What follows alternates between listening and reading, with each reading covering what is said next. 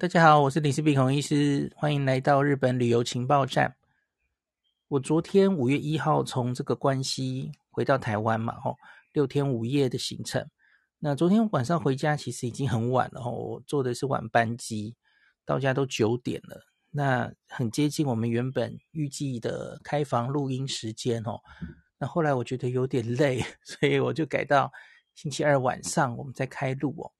所以现在你听到的这一集是我睡一觉起来哦，在星期二早上凌晨录的哦，热腾腾的哦。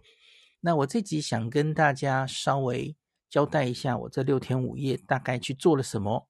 那我们接下来的也许一两周，我们就会每天讲一集呀，都是这个我这一趟在关西看到的一个东西哦。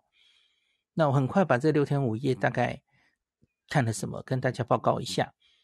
那首先，这会成型的一个主要契机是大阪高岛屋哦。大家知道大阪高岛屋的大北海道展，那前几天大家应该都有听到那个我的报道哈。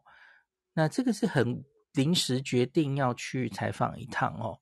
那大概在成型前一两周才忽然决定的，所以这个蛮 匆促的哈。那原本只是要采访这个。大北海道展，那我觉得难得都去了哈，只去一天实在太可惜，所以我后来就决定我们延回哈，延后一点。那总共我就抓这个四月二十六号到五月一号回来，六天五夜。那我那时候犹豫到底应该五月一号回来还是四月三十号回来，犹豫了很久哈。那第一个，因为那个时候其实已经进入黄金周了嘛，我有点怕人会太多。第二个是那个是个星期一，是台湾的三连休。那我就想，哎，通常这个三连休的最后一天，机票又贵啊，然后回来人又很多哦，不知道会不会在机场耽搁很多时间这样子哦。那可是我后来决定还是五月一号回来。那我有两个理由哦。第一个理由是，这个是劳动节嘛，不是所有人都在放假。那第二个是，虽然日本声称这次是九天连休啊，可是其实五月一号跟五月二号他们是没有放假的哦。那当然，你假如请假把这两天也请掉的话，那就会前后总共九天的黄金周连假哦。那可是理论上五月一号、二号他们其实是没有放假的。那所以我自己觉得，嗯，所以五月一号对日本也是个平日，那台湾其实也是。那所以我觉得这天回来应该还好吧。那事实上，我五月一号是从神户回来的嘛，吼。那我就从神户搭电车新快速回到大阪，转车，最后回到关西空港。呃，老实说，我没有感受到非常非常恐怖的人潮，哦，没有，呃，很顺畅，哈。那所以我最后的决定，我觉得还蛮明智的，然后。好，那我们来讲一下六天五夜，我大概主要看了哪些部分的东西哈。一个当然就是高岛屋大北海道展的采访，这个其实我的 podcast 的前一集部落格文章其实都写好了哈。那大家有兴趣，你假如这段时间到五月九号之前，你还在关西的话，也可以考虑去这个高岛屋大阪高岛屋去看一下哈。那第二个是我在隔天哈去了这个京都的高岛屋。那因为京都的高岛屋有很多分店嘛，吼，那京都高岛屋其实他们的北海道展才刚刚办完，那可是因为大家看到我们之前这个小李写的这个大阪高岛屋楼下的食品区，哈，美食区哦，那个受到大家回响非常大，哈，所以京都高岛屋也希望我去采访这样子。那可惜这次小黎没有一起来，然后理论上这应该是小黎最 专长的，哈。所以我就把照片照回去，小小黎先选一下他有兴趣的店，然后我把照片照回去，这样子让他看图说话，这样。那京都高岛屋其实这次就也比较聪明嘛，就是大家知道一个百货公司最重要的灵魂呐、啊，其实就是这个地下的食品区，还有楼上的餐餐饮区哈，餐厅。所以这次中间的楼层我们都没有采访了哦，因为中间的楼层其实很多柜位，很多百货公司其实都大同小异嘛哦。可是这个楼下的美食食品区真的就是大家很重视的部分，是一个百货公司可不可以吸引留住客人很重要的关键哦。所以，我们这次去京都高岛屋的采访重点部分就是摆在这里。然后七楼的退税，七楼怎么领 Hello Kitty 卡等等的吼。好，这是这一次采访主要的部分。那另外一个部分是住宿啦，住宿要怎么决定呢？吼，那正好我我们上次不是去冲绳的东方酒店嘛，Oriental 吼。那冲绳这个东方酒店其实还有很多分店。那上次的采访结束之后，他们其实就有一直说关系。也有几间这个东方酒店，看我有没有时间，怎么样的安排吼。那正好这次决定了吼，所以我们其实就安排了跟这次采访地缘关系很近的哦，因为这个大阪高岛屋在的那边吼，走几步路就到了吼，南波东方酒店吼，这个应该是很多朋友也很熟悉的哦，它在千日前商店街里面哦，附近实在是太热闹了哦，然后它交通也非常非常方便。四通八达哦，那这个我也早一集会跟大家讲，所以我就住了南波东方酒店。那另外是他们也跟我讲很久了，我也很向往的，就是神户美美 American Park 神户 American Park 的东方酒店。这个是十多年前我跟小黎去度蜜月的时候我没有住过的饭店哦。哦，这个它就是在神户港边，然后可以看到对面的这个 Mosaic 的摩天轮，可以看到神户塔。哦，当然神户塔现在在整修了，很可惜。然后看看这个远方的东，这个不是东京，讲成东京湾了，大阪湾。然后这个进进出出的各种船只，哈，很很惬意，很有神户的感觉。这个旅馆的早餐也是一绝，哈，非常非常棒。那这个在。单独一集会跟大家介绍哦。住宿是主要是 Oriental 的这两间，那其实还有一个插曲哦，因为这次的时间实在是安排的太紧急了哦，所以其实到行程成行的前一天，我都不是很确定我有没有地方住哦。所以正好前一阵子哦，有一个缘分哦，有一个大阪的 Maxi Maxi 的这个大阪本町这间旅馆。他的经理跟我联络哦，他经理是台湾人哦，哦，很特别哦。那我我没有遇，我好像没有遇过，就一个旅馆的经理人是是台湾人的状况哦。所以他就他直接跟我联络，问有没有机会去看看他们的旅馆哦。那这次时间也很凑巧哦，正好我马上有这个大阪行的准备，所以我就跟他联络哦。所以我也去住了这个 Moxy 大阪本町。这间旅馆，这间旅馆是这个万豪酒店旗下的 Budget Hotel，是针对年轻人的哦。可是你不要把它想象成一般的，它它应该不能用商务旅馆称呼哦。它其实就是一个很独特的存在，针对年轻人向的万豪酒店推出的一个品牌哦。它在大阪有两间，然后东京紧紧密町有一间哦。它很特别，它走进去大厅就跟夜店一样，然后 很有趣的哦。那这个一切这个宗旨就是要 for fun 哦，好玩，针对这个千禧世代来这个研发出来的一个品牌哦。当然现在也蛮多这个家庭会去住这一间哦。那这间很特别，我当然之后再单独一集跟大家介绍。那它所在的位置哦，在本町。本町这个地方，你乍听可能觉得，哎呀，这个好像交通不是很方便哦。哎，可是其实你这个仔细研究之后，哦，它其实坐地铁，然后地铁直接通到这个京都的，或是往这个近铁的，其实四通八达哦。呃，交通我觉得其实还蛮不错的哦。这个详细之后再跟大家介绍哈。好，住宿大概就是这样。我这次。总共住了三间旅馆，哈，还蛮多丰富的资料，很想跟大家分享。好，再来就是我还抓了时间做了一些我们现有的一些优惠券，嗯，我要去看一下它的店实际使用状况，然后做这个店家的采访。那我跑了哪些地方呢？嗯，爱电王，爱电王的这个南波总店哦。其实根本就在高岛屋的对面啊。嗯，我一直在它开幕之后没有去看过哦，所以我去整个楼层一个楼层看过了哦，我觉得还蛮不错的哦。这个店面非常宽敞。那爱电王去看，那另外还有大丸百货，我们这阵子不是过年前推出了大丸百货的合作吗？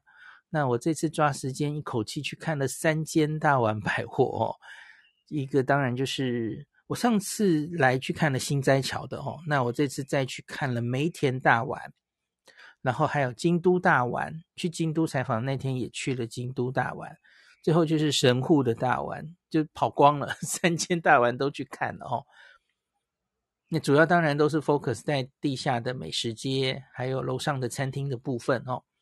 那这个再单独会跟大家再一集来介绍。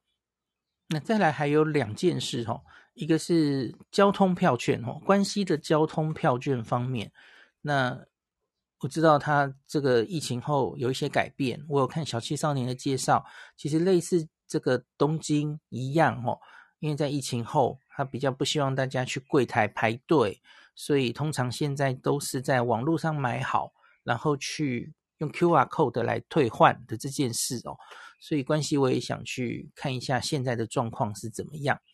那完美行这个网站其实就跟客路 KKday 一样，它现在也有贩卖这个交通的票券哦，所以我这次就在完美行买了票券，然后在实际上用用看兑换方不方便的这件事哦。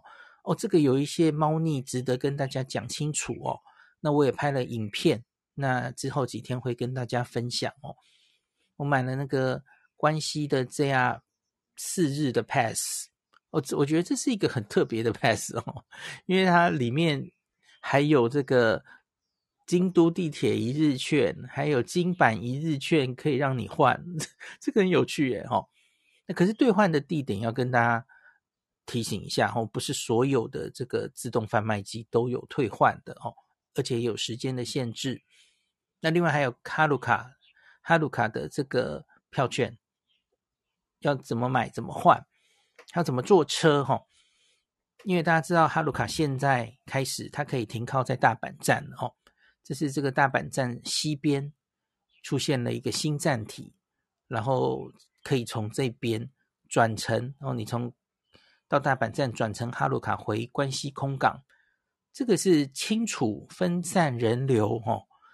然后我觉得还蛮方便的，那因为大家知道以往从大阪站回到关西空港吼，其实有坐错车的风险嘛，因为它的月台跟其他的月台是在一起的吼，这个是关西这个在环状线哦，环状线有很多岔出去的路线，我觉得这就是最恐怖的地方哦，跟东京不一样哦，东京其实就是一个一个月台，它就是你走。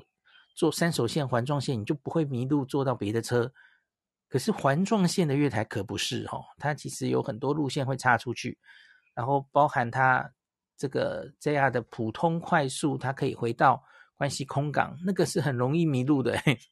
那可是哈鲁卡现在是跟大家分开独立的一个月台，我觉得这个还不错哦。好，交通部分是这样，那最后是诶票券这个游玩的景点方面呢，哈。呃，我这次没有去环球影城，然后因为我在想环球影城还是等小朋友回来我们一起去，当然会比较有趣哈。我自己一个人跑去也也蛮寂寞的，而且现在黄金周人一定也很多了哈。那所以在客路啊，我就看一下客路现在有什么票券哦。那我去年其实有用过一个日本关西乐享周游券，我记得好像是我去的第一天吧，去年去赏红叶的时候。大概那个时候推出的哈，那我看它现在又多了什么东西哈。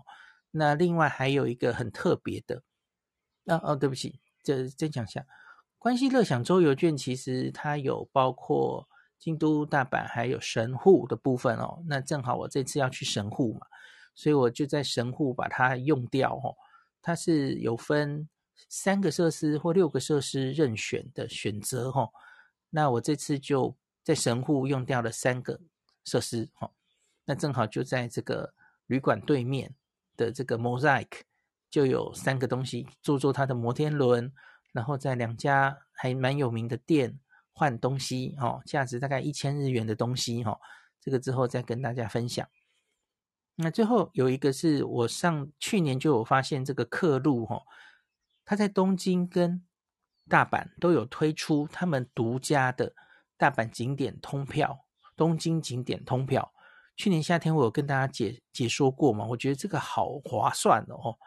那可是那个时候大阪这个游玩的选择还不是那么多哈。